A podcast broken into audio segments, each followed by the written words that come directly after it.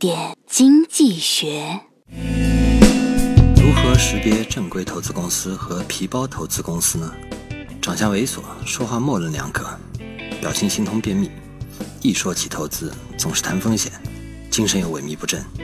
一看就是被工作压力压得喘不过气，不敢跟你保证收益率的投资经理，一般都是行业翘楚。而那些西装笔挺、成功架势十足、口若悬河、夸夸而谈，动不动就给你分析宏观趋势，自信的一塌糊涂，世界格局和行业趋势都按照他的嘴巴走，拍着胸脯保证收益率的，基本都是皮包公司。周末我们不讲道理，只讲段子。